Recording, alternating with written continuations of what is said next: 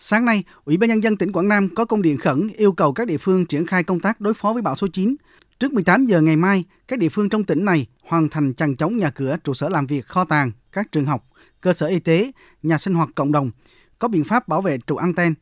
sẵn sàng phương án sơ tán dân ra khỏi các khu vực nguy hiểm trước khi bão vào. Đối với vùng dễ bị cô lập, chia cắt do bão lũ, hướng dẫn người dân dự trữ lương thực, các nhu yếu phẩm, đảm bảo sinh hoạt từ 7 đến 10 ngày.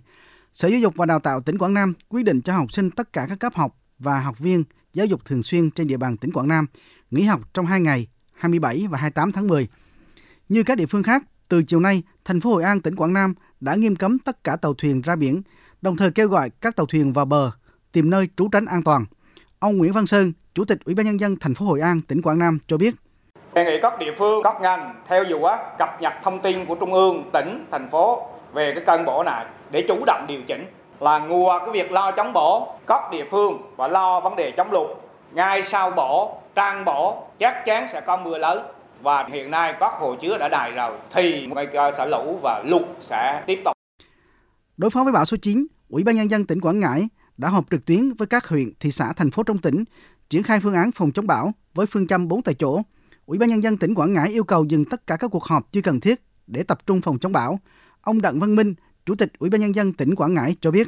yêu cầu các cơ quan có liên quan kêu gọi ngay ngư dân hiện nay đang còn ở trong các cái vùng nguy hiểm là phải về nơi tránh trú bão an toàn. Xây dựng phương án là sơ tán dân ở các cái vùng ven biển, các vùng mà có cái nguy cơ chịu ảnh hưởng trực tiếp của cơn bão số 9 ấy, vào nơi an toàn, rà soát lại các cái dân sống ở nơi ven sông, ven suối, vùng trũng đó để di dời dân sau cơn bão thì sẽ có khả năng là lũ lụt sẽ lớn.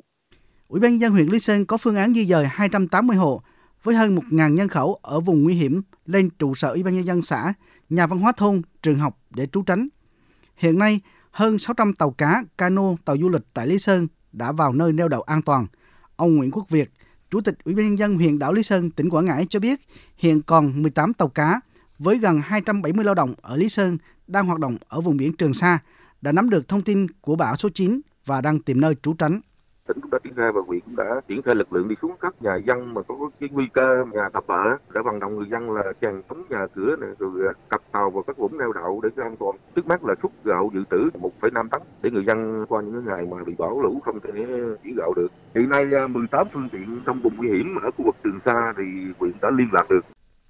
Ủy ban nhân dân tỉnh Bình Định đã có công điện khẩn đối phó với bão số 9 yêu cầu Bộ đội Biên phòng, Chi cục Thủy sản liên lạc, thông báo và hướng dẫn các tàu cá chủ động di chuyển ra khỏi vùng ảnh hưởng vào bờ hoặc tìm nơi trú tránh an toàn. Ông Hồ Đắc Chương, Chánh văn phòng Ban chỉ huy phòng chống thiên tai và tìm kiếm cứu nạn tỉnh Bình Định cho biết, Ủy ban nhân dân tỉnh Bình Định chỉ đạo các địa phương ven biển sẵn sàng phương án di dời dân đến nơi cao ráo an toàn, tránh thiệt hại khi bão đổ bộ phải xác định lại cái phương án sơ tán dân ở các cái vùng ven biển và những cái vùng dễ bị ngập lụt ngập sâu. Các cái phương án mà di dời là khoảng 15.364 hộ. Nếu trường hợp mà bão đổ bộ vào cái vùng giáp ranh giữa Quảng Ngãi và Bình Định thì ở phía vùng Hòa Nhơn, Phú Mỹ, Phú Cát sẽ khả năng là sẽ di dời cao ra cái lệnh ờ, cấm biển có thể vào sáng mai.